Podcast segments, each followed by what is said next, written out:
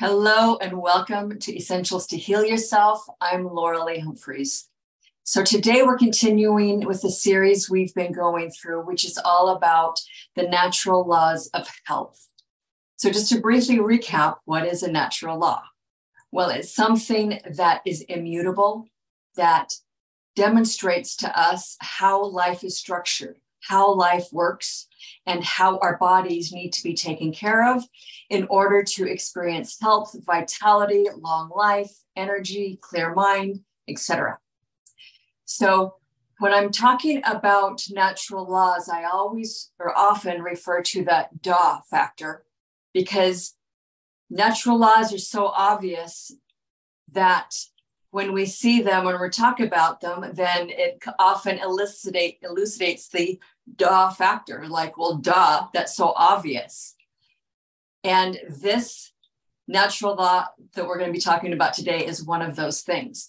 And it is because it is so obvious that we often just discard it, forget about it, think it's not important, think that it doesn't apply to us, and that we are immune to its effects when we do not follow its wisdom.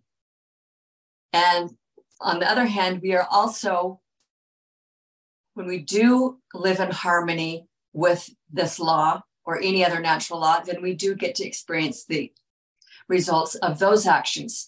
So it's always about cause and effect. What's the consequences that you're experiencing? If you're experiencing a consequence or an effect that you don't like, then pay attention to what you are doing, because most likely there is a natural law of health or of life that you are ignoring or disregarding, fighting against, think that it doesn't have any applic- application to you, and yet it does. And also, to be fair, oftentimes we are not even taught about these natural laws. So, today we're talking about the natural law of air quality, breathing, your breath. And again, I know it's the duh factor, Laura because it's so obvious we don't live if we don't breathe. Okay. That's what makes it a natural law. It's so obvious, it's self evident, it's immutable, it does not change. You're always going to have to breathe in order to be alive. So, therefore, it becomes important to look at the quality of your breath, the quality of the air in your environment. Is it life enhancing or life detracting? That's the big question here. So as I'm explaining all these natural laws of health, I always or also am re, uh, referring to how it correlates with the energy system of our beings, not just our physical body, because we are the whole complex of our energy system, which is comprised of electromagnetic energy as well as our physical body, the physical matter. So let's look at what this natural law of health corresponds to in your energy system. It corresponds to the throat chakra, where we breathe, okay, where we speak from. And as I've been doing with this whole series of natural laws, I've re- referencing um, the book by Caroline Myss, Why People Don't Heal and How They Can, to kind of give you an insight into how the physical body and your energy system overlap. They're two, two sides of the same coin. You cannot separate them, they're indivisible. So, what happens when energetically your throat is clogged, it's closed down, when there's um, trauma that has resulted from how you speak and what you have spoken, then that creates a lot of congested energy in this area of your body and the organs that are um, affected by it.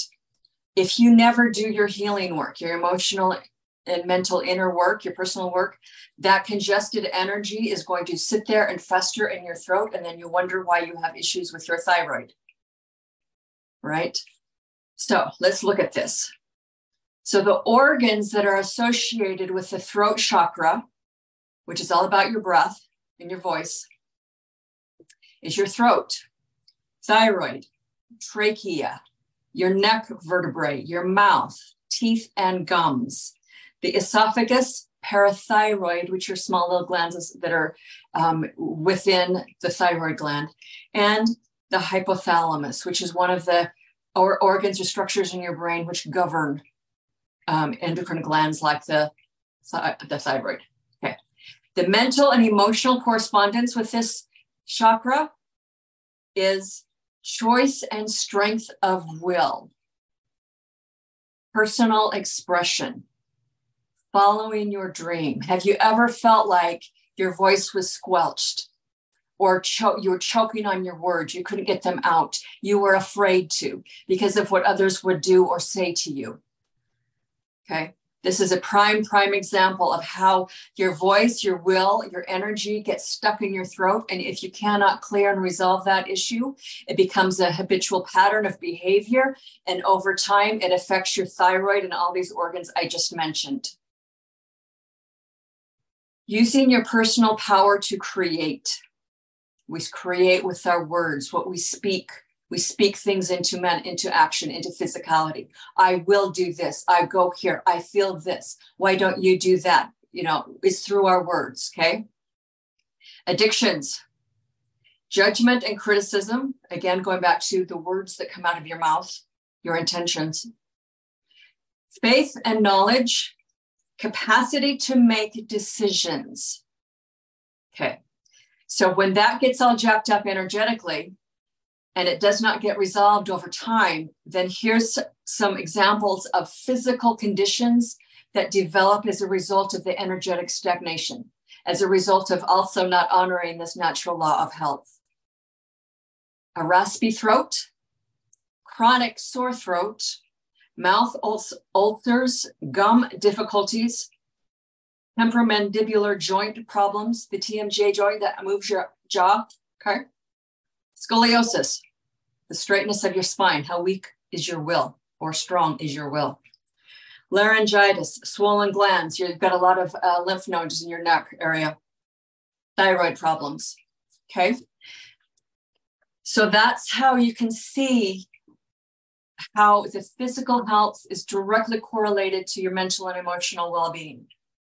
So, with that said, let me ask you a couple of questions. How deep do you breathe? Is it just real shallow, which most people do, where you're only moving your uh, the upper chest, your upper part of your lungs? Or do you breathe from your diaphragm, where with every breath in your stomach moves in and out? Is it deep breathing or shallow breathing? Okay. When we breathe in a shallow way, it becomes a habitual pattern and so we are depriving ourselves of oxygen, which we require. The body requires oxygen to run. It also requires enough oxygen to maintain the pH balance of the body. When there's enough oxygen, then the pH can be um, at, the neutral or even towards that more leaning towards the more alkaline state. When your body is in an alkaline state, you do not get disease Disease can only grow in an acidic state. The t- amount of oxygen you have within your body is a great big influencer of this factor. So it also tells you how you can use breath and oxygen to assist you in reversing any kind of a disease or illness quality to move the pH of your body from more acidic into the more alkaline realm. So, breath is very important. So, look at how well you're breathing. One of the things that keeps us from being able to breathe deeply is, again, emotional trauma, heartbreak, grief, sadness, depression that sits oftentimes in our chest, in our lungs, which correlates also to a brokenheartedness, which is what I talked about in the last video of the heart. Okay. So when there's all of this heaviness sitting on your chest, it's difficult to breathe deeply. You don't want to take in the oxygen, you don't want to take in the life force of life to really embrace your life deeply and fully and lean into it because you've learned through experiences and you've drawn the conclusion that life is not a safe and friendly place. Therefore, it's easy to contract, protect your chest, cave in, round your shoulders out uh, to protect your, your chest. And then, therefore, your chest area becomes like a hollow cavity. There's not a lot of energy moving through there because you're not allowing it. You're not allowing it because of all the emotional traumas, et cetera, that I just mentioned.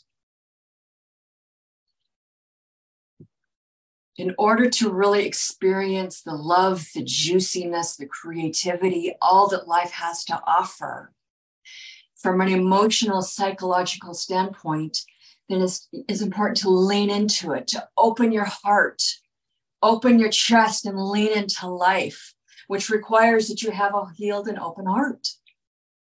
Okay. So, what let's also look at something that creates the brokenheartedness. Many times it's the words of other people coming at us in a very negative, traumatic, hurtful, demeaning, um, criticizing way. And so if that if you have been the recipient of that, then of course you know how that feels. It hurts. It stings. Oftentimes, especially in the last few years, where there's so much slander and lies and slamming and criticism of fighting of people about all these stupid ideas. You don't agree with me, therefore I'm going to slam you and I'm going to cancel you and all this childish, childish nonsense. Look at the words you're putting out into the universe. How are you treating people? How are you speaking about them? You know how it feels when they talk bad at you. Are you doing the same? And just perpetuating the trauma, the hatred, the division? Or are you putting out words into the universe, into the field of life, this positive, this uplifting, this productive, it's encouraging and life enhancing? Just because somebody slammed you with negativity does not mean you have to perpetuate the cycle of dysfunction and childishness. That's straight up what it is. It's childishness. It reflects a being, a person with a consciousness who is not developed sufficiently to have the discernment to say, no, I'm not going to perpetuate that negativity. Instead, I'm going to transmute that negativity by speaking positive words at this thing or this person or situation. That's how you use your will, your spine, to create beneficial things and it always comes back to you. Again, it's cause and effect and consequences. This is a basic fundamental principle of life that nobody escapes, including you, including me. So pay attention. What's the quality of the words that you're speaking? Are you damaging other people? Just because somebody damaged you does not give you the right to continue the, the abuse. Okay when we have all of this psychological, emotional uh, pain, anguish, grief, unresolved stuff sitting on our chest, in our throat, we're not able to speak our words. That is a big contributing factor for things going awry with your speaking, your sinuses, allergies, lung issues, respiratory issues.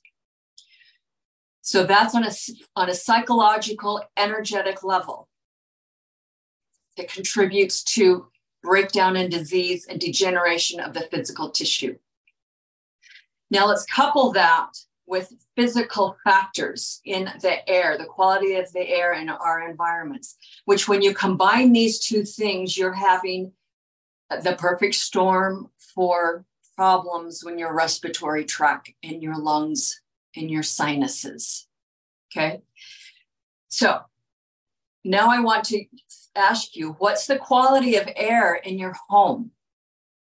Do you ever open up your windows and doors and let the your house air out? Do you ever turn on the ceiling fan? Oh, God forbid we should open the windows. No, we can't do that. Why?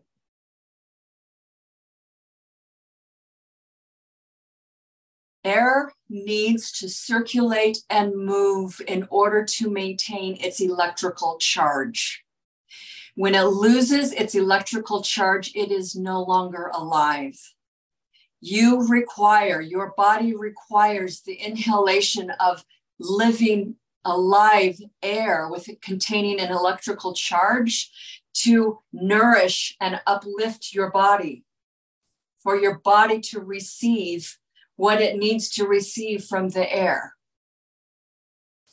So if you don't open up the doors, if you don't do something to circulate the air in your home, it's going to get stagnant and stale and dank. And we've all experienced it. Think of a time when you went into an environment and the the air was musty. It just sat heavy. It's it was not comfortable because it was dead air. It hadn't been moved. It hadn't had received an electrical charge in you know God knows how long. Okay, don't make that type of an environment the environment that you live and work within. Okay. So there was a study done few several years ago. People wanted to know what was the best, most efficient, the most economical air purifier that you could have. So they pulled out all these different air purifiers that they had access to. They tried them out, did all the things, all the research, all the studies, took all the notes, et cetera, et cetera. Guess what they found was the best air purifier? The simple ceiling fan just turn the fan on and let it run. Every so often, you can clean the blades off to get the dust and the whatever off of the blades, but that is the most efficient way of moving the air, allowing it to clean itself, allowing it to regenerate its electrical charge. Again, electricity is energy, energy is life, life is movement. Okay. So think of that the next time you're looking at your ceiling fan, just turn it on.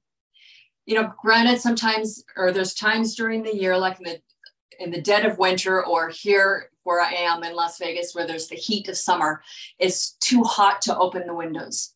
However, that does not preclude you from being able to do that, like in spring and fall when the weather is conducive to do so. So open up the windows and doors, let the air circulate for a time. You don't need to leave them all open all day, but just for a while. Okay. A couple other things that are super good for cleaning the air. Uh, NASA wanted to also know what kind of plants were really good. So they created these hermetically sealed environments and put you know, toxic things like benzene and formaldehyde and all kinds of other carcinogenic toxic chemicals that are commonly found in the air. And they put them in these hermetically sealed environments and then they put various plants within those environments to see what plant could uh, pull out all those toxic chemicals the most efficiently within a 24 hour period. Because that would also tell you then the types of plants that are best to have in your home and in your work, work or your office environment. Okay, so you want to know what those are? The English ivy, also called the money plant, the uh, peace lilies, the areca palm, and a plant called mother-in-law's tongue. Those are highly efficient at pulling out all of the noxious tem- chemicals and crap out of the air. They're able to, the plants are able to transmute them and do whatever they need to do with them without hurting the plant and with, and also providing oxygen in your environment into a cleaner air situation for you to live within. Okay. So if you don't have any of those four plants or one of the four, I encourage you to go get them and just see how you feel. Another thing that is very commonly used to clean the air are quality quality essential oils. Emphasis quality. so there's all kinds of different oils. Essential oils are the chemical compounds within a plant that gives its its aroma. So, for example, lemon. When you smell a lemon, you know what the, the lemon scent is. That's the essential oils in the plant that create that, that aroma for you to smell. Okay.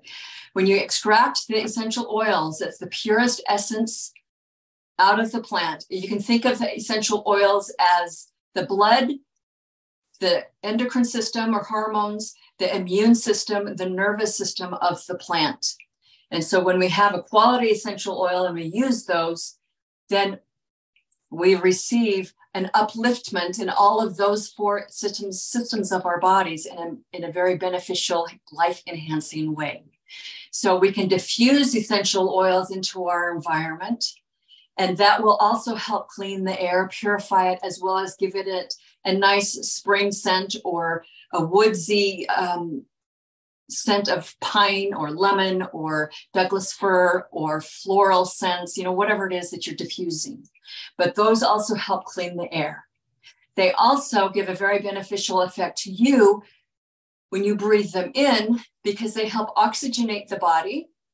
They help clean off the cell receptor sites so that from you know other toxins or other little chemicals and things that lodge in those receptor sites that prevent the good things to from in, good compounds and, and things to go into the cell. So essential oils will clean off those receptor sites. They are also a very tiny molecule, so they can cross the blood-brain barrier to help enhance the functioning of the brain as well as and to clean it, help clean it and the cell receptor sites within the brain like it does with everything else in the body. Okay. So the big thing with oils, you have to know where your oils are sourced from. Because in this country, in the US, the majority of the essential oils in the market and that whole industry is not regulated. So God knows what's in the bottle, quite literally. If you don't know what's in the bottle, then leave the bottle on the shelf or at the store. Okay. Most essential oils and the companies and the producers of them, they cannot give you information of where that oil was sourced from, how that plant was cared for, how that plant was, how that oil was distilled. Therefore, they do not have the information on what the chemical profile of that essential oil is. That is super, super critically important. If you don't know what that chemical profile of the oil is, again, you have no idea what you're working with. Additionally, lots of oils on the market are filled with fillers, odorless, colorless fillers like alcohols and paint thinners and other synthetic chemicals that, again, you don't need in your body. You don't need to be breathing them. And so that there's only a small percentage of that actual bottle that's actual essential oil, and it could even be floral water which is not the same as an essential oil. So when you have a dis- steam distillation process, then the steam of the water gets distilled down and it and it carries the aroma of that plant of that oil that was that was created. That's the floral water. That's the leftover from the distillation process where the oil was was extracted from the plant and taken into a different direction and then the water uh, to be processed. And then the floral water is left within the container. So you don't know what is in the bottle of the essential oil if you are getting it just from anywhere. So, bottom line is if you're going to use oils for anything, then make sure you have good, high quality, therapeutic grade pure oils and you know where they were sourced from. The company is, is able to tell you that because they have that data. Okay, that's super critically important because why would you diffuse something in the air that just had just put more chemicals in your air? That makes no sense. So that leads me to my final point today, and that is talking about why is the air so impure? Why is there so much crap in the air that we need to be aware of the, of the air quality? Did you know that the air inside your home is far more dirty and toxic than the air outside? You know, we like we think that you know the air outside in there in the open environment is very bad for us, which in some cases, yes, it is.